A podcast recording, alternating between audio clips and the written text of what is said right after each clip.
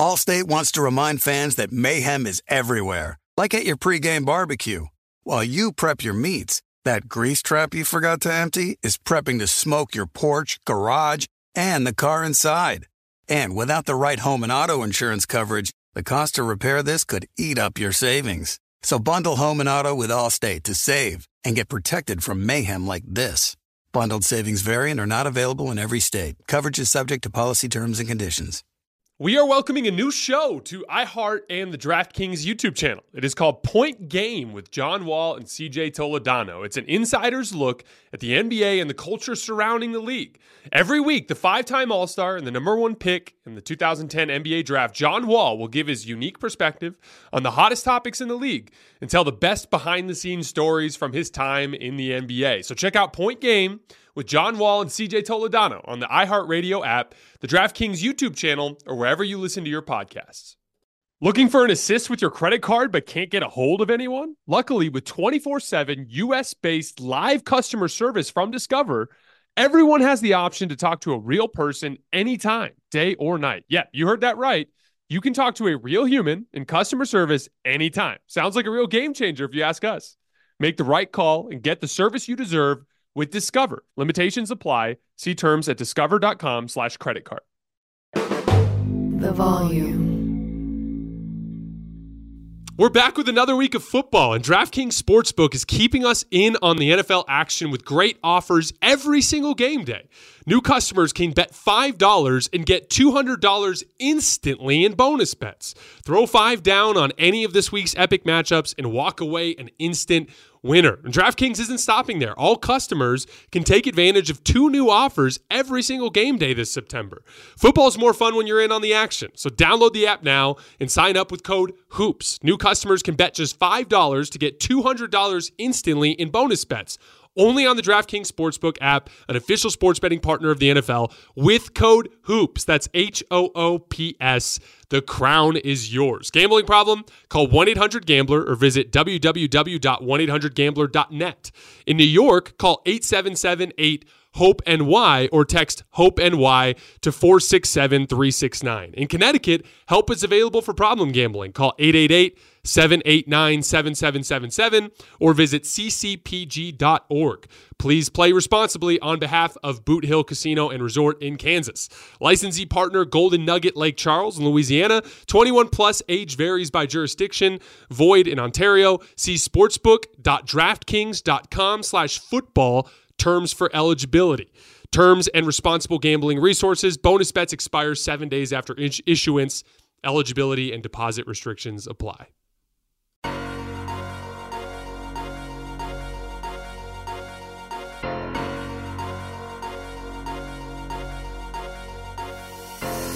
All right, welcome to Hoops Tonight here at the Volume. Happy Thursday, everybody. Hope all of you guys are having a great week so far. We are live on AMP, so if you're watching on YouTube or listening on the podcast feeds, don't forget that AMP is the very first place that you guys can get these shows. Continuing our power rankings today with number eight, the Philadelphia 76ers. Going to do a season preview on them. Then I've got a couple of mailbag questions for the end of the show as well. You guys know the drill before we get started. Subscribe to our YouTube channel. Follow me on Twitter at underscore JasonLT. Don't forget about our podcast feed under Hoops Tonight. Then I need mailbag questions, so continue to drop those in the YouTube comments so we can keep hitting them at the end of these shows. All right, let's talk some basketball. So, quick offseason recap for the Philadelphia 76ers. They lost Dwayne Dedmon and Jalen McDaniels. They also lost two of their better shooters in Shake Milton and Georges Niang. They added Mo Bamba, a backup center, a deadly above the break three point shooter, but he leaves a lot to be desired everywhere else. He'll put up rebounding numbers, but he'll struggle to grab certain types of rebounds. Uh, he can get shoved off of his box out spots a lot. Defensively, like again, you're expecting him to be more impactful than he actually will be, uh, but he is a deadly above the break three point shooter. And so when he's used as a pick and pop player, that's a legitimate weapon. Um, Patrick Beverley got signed by the Sixers, covered him with the Lakers last year. Still a very good point of attack defender against small guards. When you put him, you know, in a position where his specific set of tools are most useful, he can still be deeply impactful. It famously last year had a really big defensive game against Tyrese Halliburton But the uh, narrative that he can switch up and guard wings is overstated, at least in my opinion, as uh, having covered him with the Lakers last year. He just really struggles with those physical mismatches. And so I think a big key is going to be giving him the right types of matchups, but he can still be a very impactful point of attack defender against smaller guards.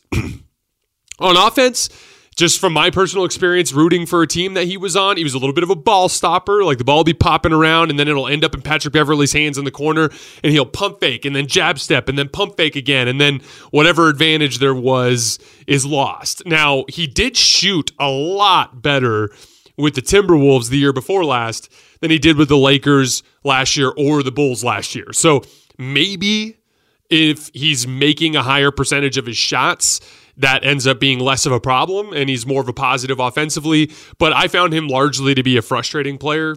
Uh, rooting for him last year, but also it's important to acknowledge that that Lakers team had a lot of other problems before the deadline that go above and beyond Patrick Beverley. So again, if they use him right, I do think he can be a useful player for them. And again, in a team that struggles with point of attack defense, I think that's a legitimate asset. Danny Green Shot really well for Cleveland last year, but wasn't moving super well, so he didn't play a ton. But uh, he'll be an interesting shooting option for them. And then the big, probably splashiest signing of this summer for the Sixers, they get Kelly Oubre, who put up massive numbers for a bad team last year. He averaged 20 points a game last year. He also averaged one assist per game last year. Uh, 53% true shooting, which is really low.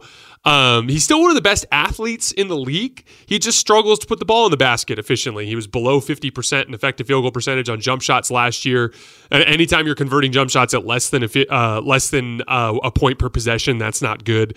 He was barely over 60% in the restricted area, which for an athlete like him, you're hoping for something closer to like 65%. But I do like the fit in Philly because, like with Philly, again, if we look back at what happened in the Celtics series, they had some highs in that series. Again, like there's a lot of lows that we're going to talk about with Philly in this series and in this uh, episode, and some of them aren't going away, right? Like we're going to talk about a schematic thing here in a second that hurt the, the the Sixers at the end of the Celtics series, but there was another thing that hurt them at the end of the Celtics series, and it's James Harden and Joel Embiid and their offensive struggles, which we'll get to. But the reality is, is that they were uh, unable to play PJ Tucker without suffering the offensive limitations of Boston ignoring him and and offering a ton of extra help. And so, ideally, you have a forward that you can slot between Tobias Harris and and, and Joel Embiid that can handle a lot of the physical asks that you were giving to PJ Tucker, but be more of an offensive threat. And so, from that standpoint, like it's, I, I like the risk. It's a low risk signing with Kelly Oubre that has a lot of upside, and it's about it's about buy in. Like uh, like I'm not I'm never going to say a freaky athlete can't become a good defender. Not after what happened with Andrew Wiggins. So maybe Nick Nurse can come in and and and get him to buy in. We've from Nick Nurse's book, we learned that he's particularly hard on his forwards defensively. He was famously really hard on Stanley Johnson and Rondae Hollis Jefferson when they were struggling to commit to the defensive end and make the impact that he wanted. And so maybe Nick Nurse will be the guy that can get Kelly Oubre to bring that next level of defensive intensity that we haven't seen from him in his career. But to put it simply, if Kelly embraces his role and plays hard in it, I think he'll help the Sixers a lot. All right, let's take a look at the depth chart. So at guard, James Harden, Tyrese Maxey, De'Anthony Melton, Patrick Beverley, and Jaden Springer. At forward, Tobias Harris, PJ Tucker, Furkan Korkmaz, Danuel House Jr., and Danny Green. And then their bigs, Joel Embiid, Paul Reed, Montrezl Harrell, and Mo Bamba. So about the James Harden situation, um, who the hell knows what's going to happen? Obviously, you guys know my opinion. My opinion on this kind of stuff is like – just make the move because it's not worth the distraction. I think that continuity from day one of training camp is ideal. If you unless you're absolutely, you know, like for instance, like if you're if you're stuck in a position where you signed a bunch of guys and you can't trade them until the deadline for whatever reason, that's one thing. But like if you have the ability to bring in the team you want to finish the season with to day one of camp, that's ideal because dur- over the course of the NBA season, it's going to get even harder now with the addition of the uh, uh, of the midseason tournament. But you need to have you know time to practice. And it's just really difficult to find time to practice during the season. And so, training camp is literally when you establish your identity as a basketball team. And it's when you build that continuity through practice. And so, um, in my opinion, it's better for you to resolve these sorts of problems during training camp. And Daryl Morey sees it very differently. He's much more of a a analytical type of thinker, and he's looking at it as championship odds. And so for him, like he views James Harden trades as uh, only acceptable if they bring back you know, some sort of, of package that increases their championship odds. So my guess is Daryl Morey is going to be patient. And we also know from his experience with the Ben Simmons situation that uh, that he has been rewarded for his patience in the past. And so my guess is that he's going to drag this thing out. Um, I don't I have no idea how that's gonna um, uh, manifest. I have no idea if James Harden's going to show up and pout. I have no idea if he's going to be a professional and show up and play. Obviously,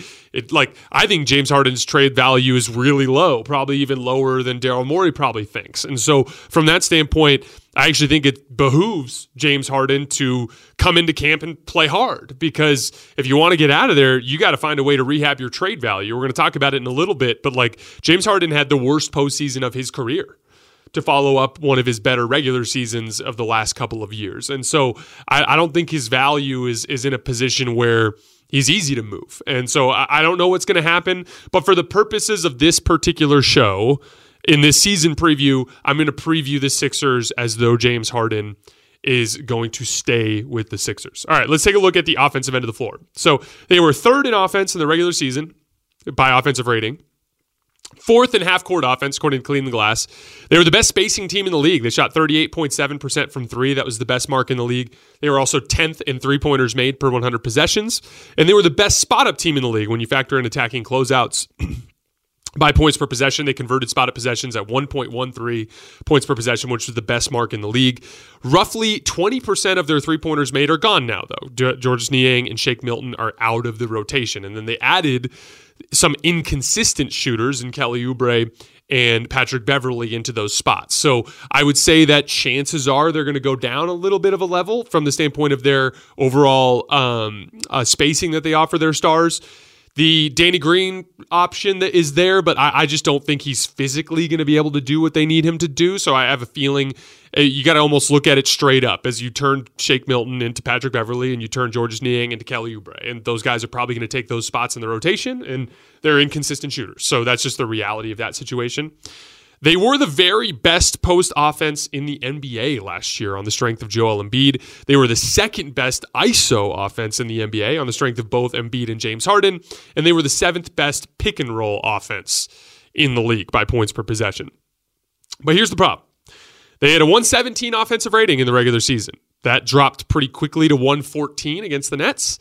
And then that cratered down to 108 against the Celtics. As a matter of fact, against the Celtics, they averaged just 95 points per 100 half court possessions. So, for perspective, that would rank 25th in the regular season among half court offensive uh, uh, ratings on cleaning the glass. So, to put it simply, their offense, as great as it was in the regular season, just completely fell apart in the postseason. Now, we said before the postseason, if you guys listen to the show, I said I believe in what this Sixers team is capable of, but everything comes down to their two best players, James Harden and Joel Embiid, two players who historically have suffered big drop offs when they get to the postseason. It's going to come down to those two players reversing that trend and playing up to their regular season level in the postseason. And we were going to see if it would finally happen this year, right? Well, it didn't happen. As a matter of fact, it got worse, way worse than I think even anybody could have expected. James Harden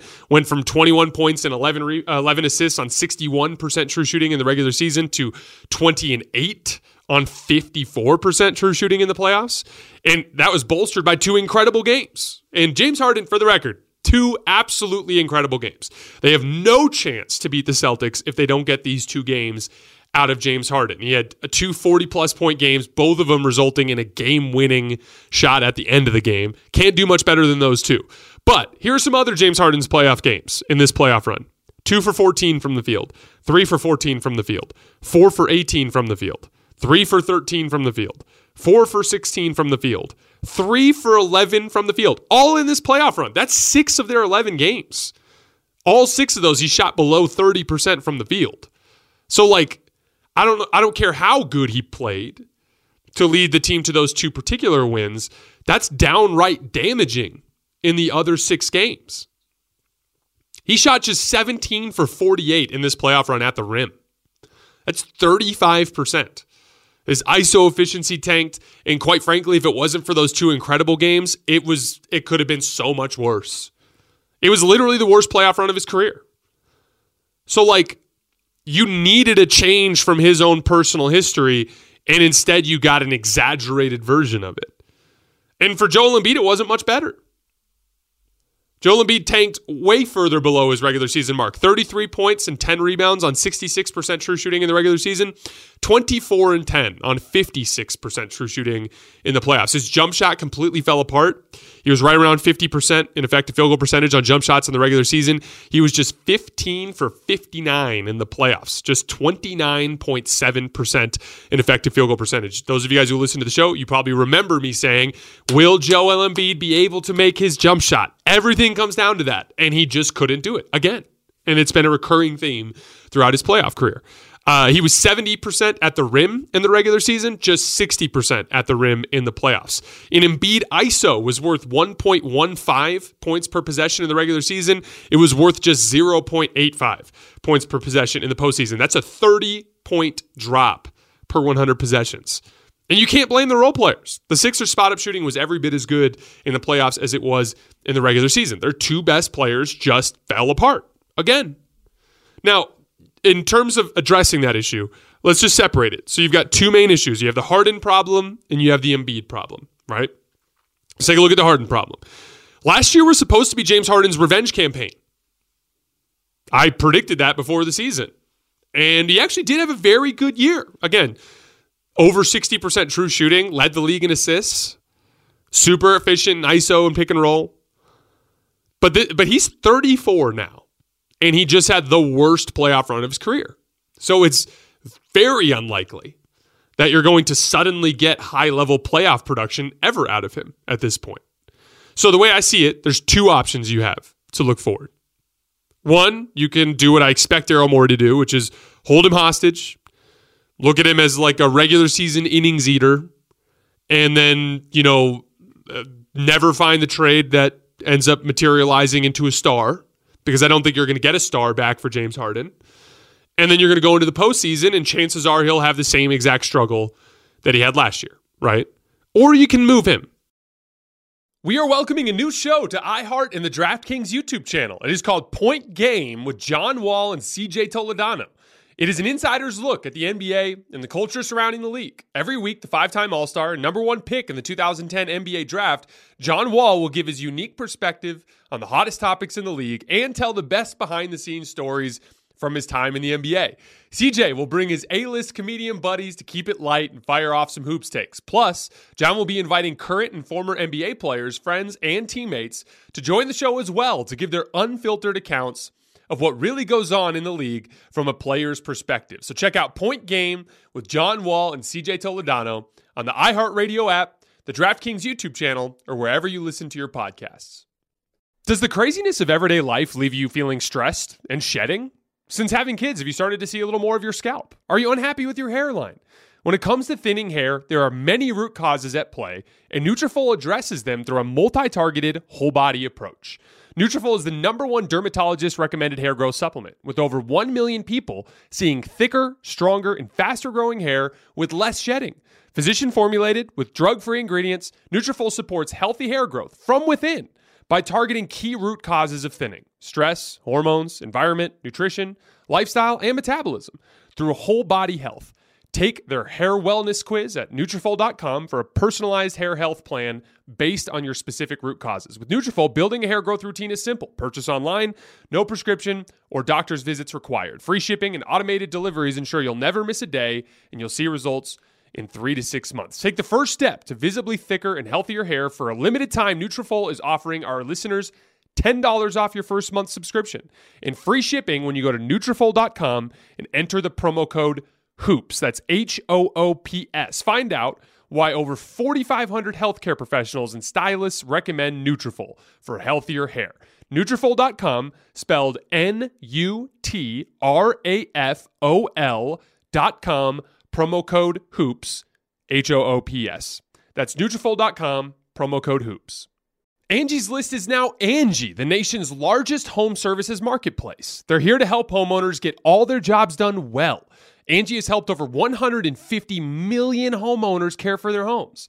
Whatever your home project, big or small, indoor or outdoor, Come to Angie to connect with and hire skilled professionals to get the job done well. Something I've always been a big believer in. When you try to take projects on yourself, you usually don't know what you're doing. You usually end up making mistakes, and it can be a big headache. And so, not only can a professional from Angie get the job done more efficiently, but they also are people that you can support within your community as local businesses. With over 200,000 pros in their network, Angie makes it easy to research, compare, and hire pros to ensure a job is done well. With 29 years of experience combined with new digital tools to simplify the process, Angie makes completing home projects easy. Consider Angie your hub for all your home improvement needs. They can help you find the best price for your project by comparing quotes from multiple pros in just a few taps or book services at an upfront price based on local data. Angie has cost guides that will tell you what others have paid for similar projects both nationally and in your area, and the app is free and easy to use. Get started at Angie.com. That's A N G I.com or download the app today. I don't think you're going to be able to replace him in the regular season context, right? There's no package that you can get back for James Harden right now that makes you a better regular season team. James Harden's just a really good regular season player. But I would argue if you look at those shooting numbers I just put out, and you look at the defensive limitations that James Harden has, I would argue one or two quality role players actually would impact winning at a higher level in the postseason than James Harden would.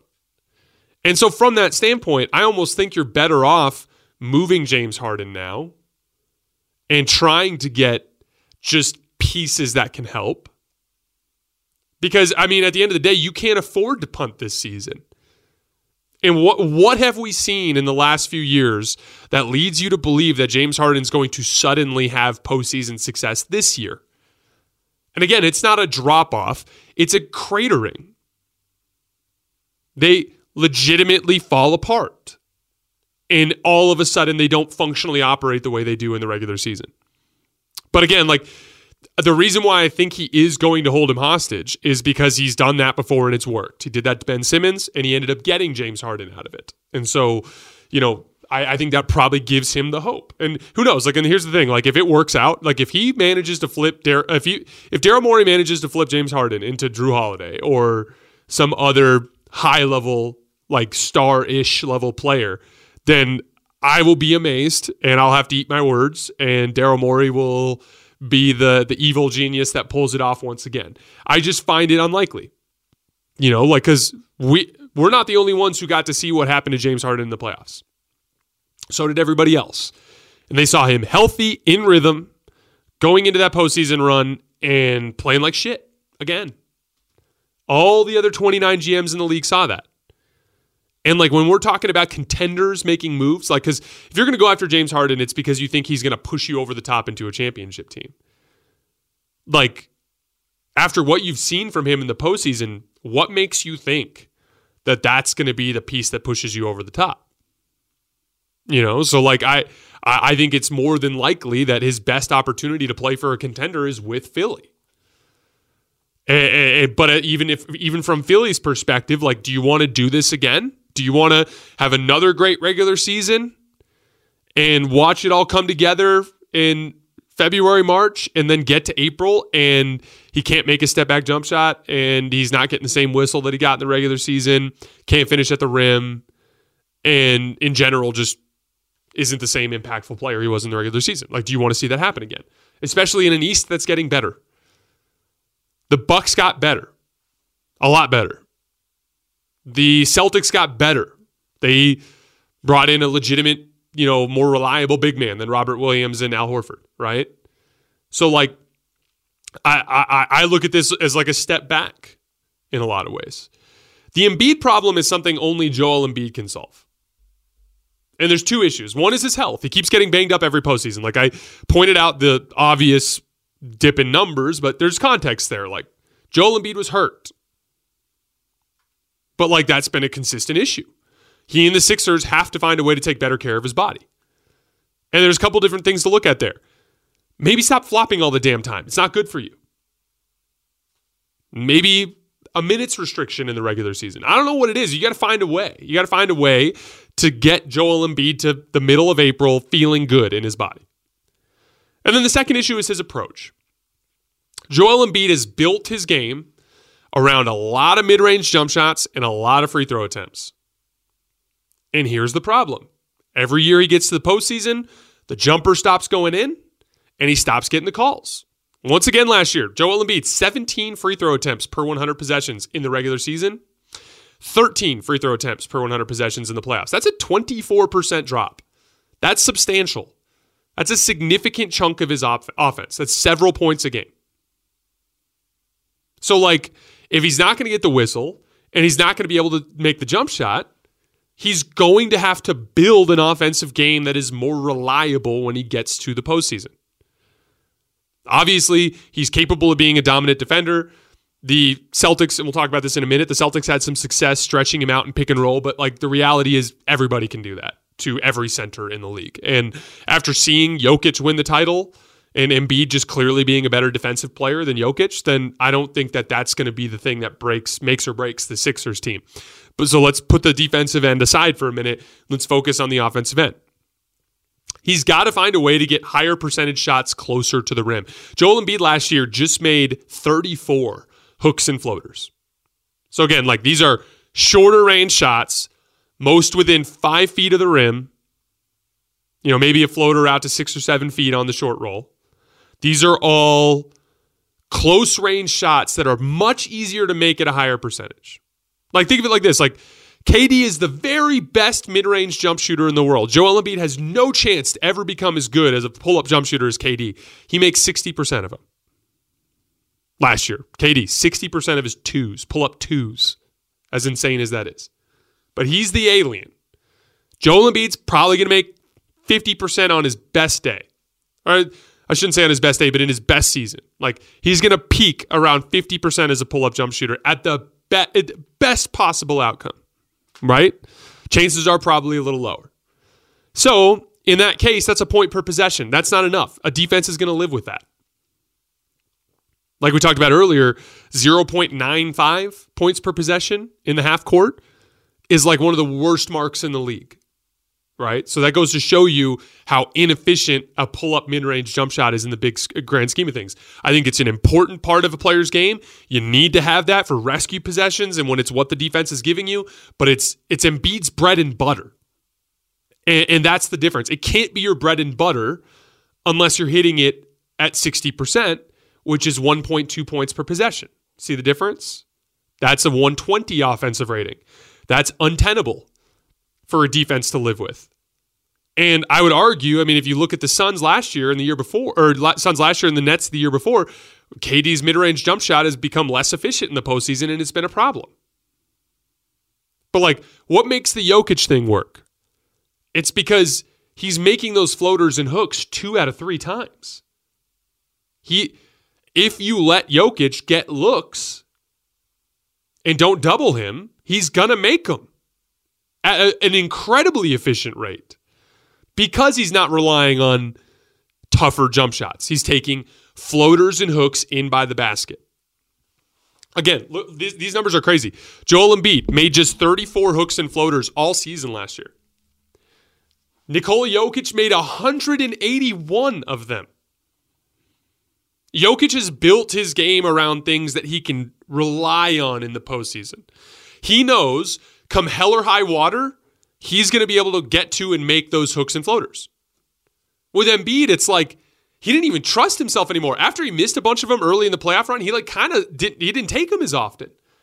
Embiid like l- legit lost confidence in it, and that's a shot that he hit all the time in the regular season. And so that's the thing. Like if it's a hook or a floater, uh, he's always going to feel good about those chances. So I mean, I I think that's the I think that's the important area offensively that he has to build out. A little bit more of a bully ball and a little bit less of a finesse approach. And then lastly, playmaking. Uh, Joel Embiid, once again, way more turnovers than assists in this playoff run. He had 35 turnovers to just 24 assists. In his playoff career, he has 193 turnovers to 148 assists. Now, he actually had 48 more assists than turnovers in the regular season. This is a playoff problem. Teams double him and they stunt at him and they jump passing lanes and they sneak along the baseline and he has no idea how to handle it. Like tw- 24 assists for an MVP caliber offensive fulcrum in 11 playoff games is not going to get the job done. He has got to figure out how to read defenses at a higher level. And to me, like, that is about actually hunting and looking for those opportunities. He, he almost needs to make that his goal during the regular season to shoot less, make reads more. Because it's a skill he has to build out in order to become a more impactful playoff player. Now, defensive versatility was an issue as well. The Sixers were eighth in defense in the regular season. They were 12th in half court defense, according to Cleaning the Glass, 10th protecting the paint, 7th protecting the three point line, 14th in defensive rebounding. They did foul a lot. They were 20th in opponent free throw attempts per 100 possessions, but mostly good, not great, right? Um, the problem was is they had a good base scheme that worked in the regular season, right? Like Embiid playing a, a, a pretty deep drop. He'd occasionally come up to the level of screen against more pull up shooting heavy guys, and he was pretty good at riding that yo yo, getting up and down uh, back to the basket after showing high.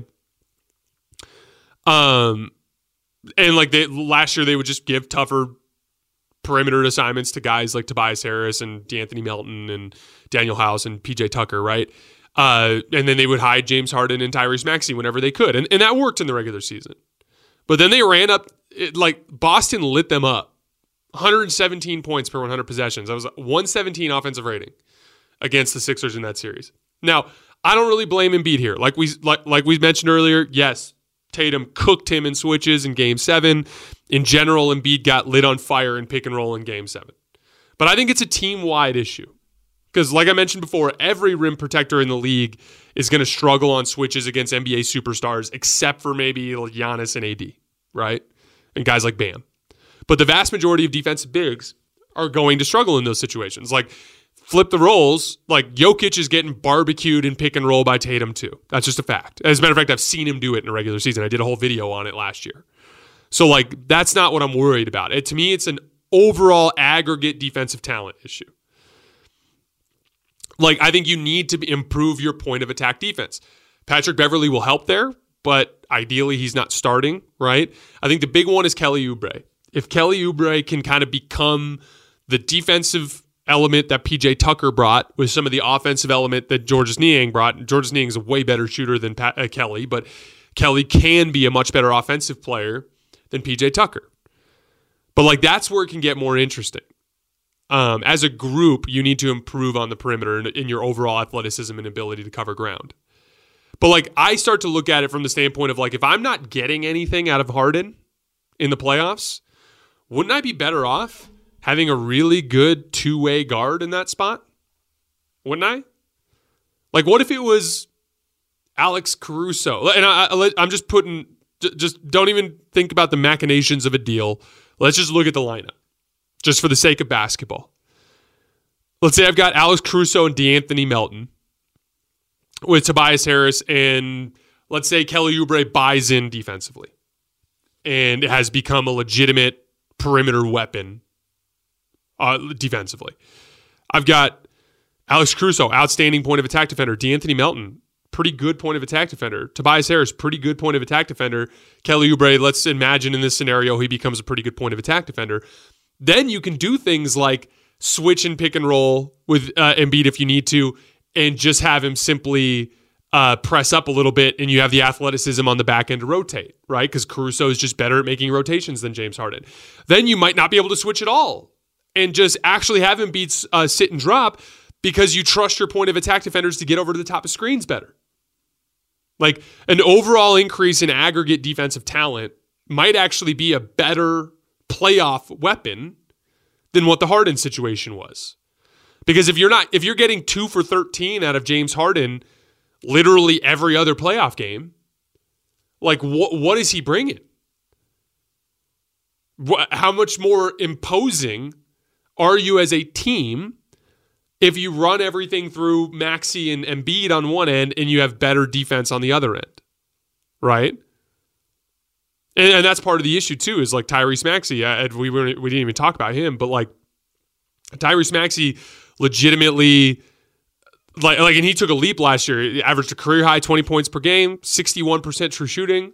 It's the best pick and roll season of his career. He's legitimately turned himself into a reliable jump shooter. I've told you guys this story before, but one of my favorite Maxey memories is I bumped into him in Vegas and he was out there working his ass off like coming out of the gym, just doing a workout. Like every other NBA player I saw, not to say that they weren't working out there, but like it was kind of cool to see that Tyrese Maxey was out there taking his job seriously. And I don't think it's a coincidence that he's experienced the leaps that he's experienced in his career. Um, but like that's another issue is like Tyrese Maxey right now is below average point of attack defender. So like if you run Harden and Maxey together, you have severe limitations there. Maybe you're better off with one guy like that, Tyrese Maxey, and then really good point of attack defense around him. Maybe that gives you a better chance to contend. But I, I don't I don't think that um, I don't think they're good enough in the playoff context on either end of the floor right now. As a matter of fact, it feels like they took a step back, like I mentioned earlier. And Boston's just better. Milwaukee's just better. Both of them got better. Like Miami has gotten no better, but you know they're better than Philly. So, like, right now, they're firmly the fourth best team in the East. And, and so this season just kind of screams of another 50 wins and another second round exit, is what it looks like to me. All right, let's talk mailbag before we get out of here today. Um, what do you think of Jabari Parker's take on leaving the NBA to play in Europe where every game matters? The quote from Jabari Parker was there are 10 to 12 teams that try to win every game, and the other half try to get a draft pick. Where does that leave good players? It's no excuse to see Boogie Dwight or John Wall, guys who are potentially going into the Hall of Fame, seeing those guys not have a job. End quote. This one was funny to me. First of all, because of the whole way the whole interview was framed, it's like I'm leaving the NBA. It's like I something tells me if your agent actually got you an offer, you would have stayed in the NBA. Um, also, he's just wrong. The NBA is incredibly stacked with talent. I uh, I pointed it out earlier in our series, but like I think there are 19 teams in the league that are legitimately very good. And the night in, night out schedule in the NBA is tougher than it's ever been. And even as we go down the line, it's like you're going to have an easy matchup against the San Antonio Spurs. Have fun with Victor Wembanyama and Jeremy Sochan and uh, you know like uh, Keldon Johnson and like you get they even picked up Reggie Bullock as like a veteran lock and trail defender and like like it's it's not gonna be easy, you know like going to Portland in front of their home crowd to play against Shaedon Sharpe and, and and Scoot Henderson and Anthony Simons and DeAndre Ayton, not gonna be an easy game. It's just not. So, like, the league is tougher than it's ever been. And that probably has a lot to do with why Jabari Parker doesn't have a spot in it right now. Um, but like his take is just flat out wrong. Like the NBA does have a tanking issue in the big picture. Like there is tanking, but it's usually just a handful of teams at the bottom. The play-in team is done, the play-in tournament has done a really nice job of engaging the league from top to bottom in a way that it hasn't in the past. I, I just disagree with, uh, with, with with Jabari, and it, strikes me as uh, a, a kind of a deflection from a bigger issue, which is that he just doesn't have a spot in the league. Obviously, he's a great fit for Milwaukee with his skill set, but as far as chemistry, what does it take for a new star player to successfully integrate into an already contending team? This was in our Dame video, so it's a Dame question. This is interesting. I, you know, again, when you're coming into a situation like this where you're less of a foundational piece and more of like a mercenary addition, it's all about communication with the coaching staff. Um, finding out exactly what they need from you. And I think the big one's going to be defensively. Like if you're if you're Damian Lillard today, you woke up and you're like feeling good, right? Like I have an opportunity to go play with the second best player in the league, in my opinion, and an opportunity to or third best player in the league behind Steph, uh, but it, regardless of what you want to call it, a bona fide top tier superstar defending, you know, guy who's won a championship uh, and a multiple time MVP. Got an opportunity to go play with this guy. And they already have good role players around him, right? Like Brook Lopez and Khris Middleton. Like you're not going to do much better than that around the league. So the question becomes do you feel good about your chances to win a title? And my guess is Dame does. But then you start to think about it and you go, reality sets it. Excuse me, reality sets in and you realize like, in order to win a championship, We're going to have to beat other great teams. And those series are going to come down to the smallest of margins. So I, Dame, have to have the best season of my career in all of the winning details. So I think Dame is aware of the narrative about his defense, and I think he's aware that he's going to have to be the best defensive version of himself to put the, the Bucks over the top. So from there, it's about communication with the coaching staff to find out what they need from you in the defensive scheme, and then from day one of training camp, demonstrating it on the court. And like, if you see Dame from day one make that commitment, then it could trickle down. It's a leadership thing. And that could be the beginning, the foundation of a defensive culture that allows you to win a championship. So that's what I expect. And my guess is uh, we'll end up seeing quotes coming out of uh, Milwaukee's training camp four or five days after they get started about how Dame has been competing defensively and has been an impact player there. He's too good of an athlete and has too good of a long, uh, of like a like a strong low center of gravity to not at least be able to do a job defensively. And so I, th- I think he will end up. Last question from John. How is this referring to the Dame trade? How is this that much different than KD to Golden State, which Dame said he'd never do? It is so, so, so, so, so much different. Like, again, like there are a lot of examples of stars joining great teams in NBA history. This is another example of them, right? And yeah, Milwaukee became the favorite, but there's nothing that comes remotely close to literally Kevin freaking Durant going and signing straight up as a free agent for a team that won 67 games in a championship two years prior, 73 games, and was literally one shot away from a championship one year prior. There's nothing close to that. And everyone goes like, it's so funny when I hear guys go like, oh, KD and Steph, KD and Steph. Yeah, it was crazy to see KD and Steph together. Literally the second and third best players in the world, in my opinion. But it wasn't just that. It was KD and Steph and Klay Thompson in the heart of his prime and Draymond Green in the heart of his prime, and Andre Iguodala at the tail end of his prime. Like, literally, like it just does not compare. The KD Warriors are by far the most talented team ever assembled. It's not close. They literally went into the season as a negative favorite. Like you had to give up points or money, I should say. Like you had to bet a hundred and something dollars to win a hundred bucks when the Warriors signed KD. It was not the same. Like, this is another example of a star joining a great team, right? It's like Bradley Beal joining the Suns, maybe a, a higher level than that, but this is another example of a great player joining a great team. But there is there there is it's KD to the Warriors, gigantic chasm, everything else. Like even even the LeBron Wade Bosh thing was different.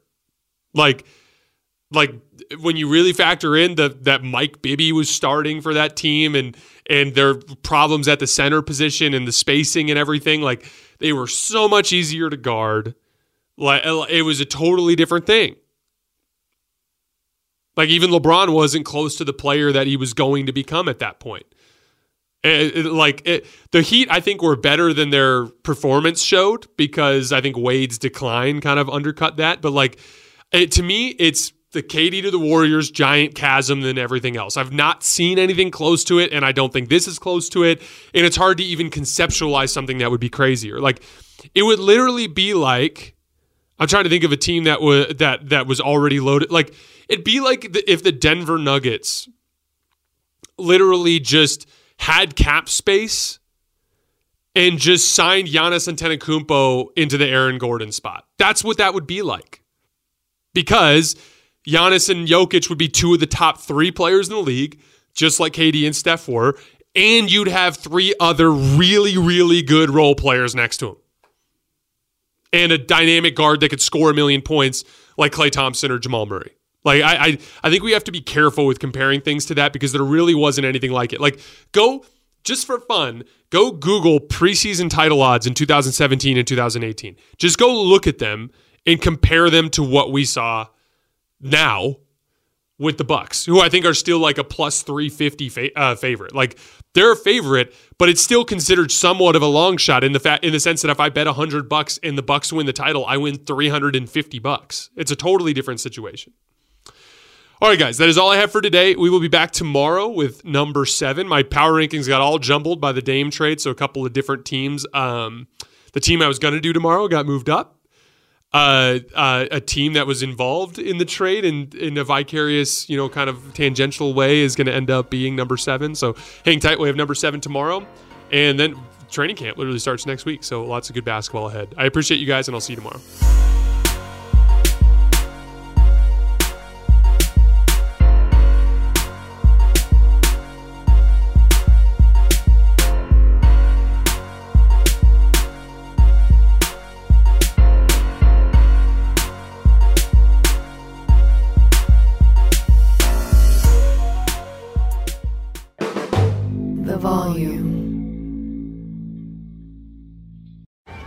Hey guys, you know what this playground could use? A wine country, huh? A redwood forest would be cool. Ski slopes! Wait! Did we just invent California? Discover why California is the ultimate playground at visitcalifornia.com. Tired of restless nights? At Leesa, we know good sleep is essential for mental, physical, and emotional health. From memory foam mattresses to hybrids that keep you cool all night long, Leesa's mattresses offer exceptional comfort and support with free delivery and 100 nights to try out your mattress in the comfort of your home. For a limited time, save up to $700 off select mattresses plus two free pillows. Go to leesa.com slash iHeart for an additional $50 off mattresses and select goods. Exclusions apply. See leesa.com for more details. Getting ready to take on spring? Make your first move with the reliable performance and power of STIHL battery tools. From hedge trimmers and mowers to string trimmers and more, right now you can save $50 on select battery tool sets. Real STIHL.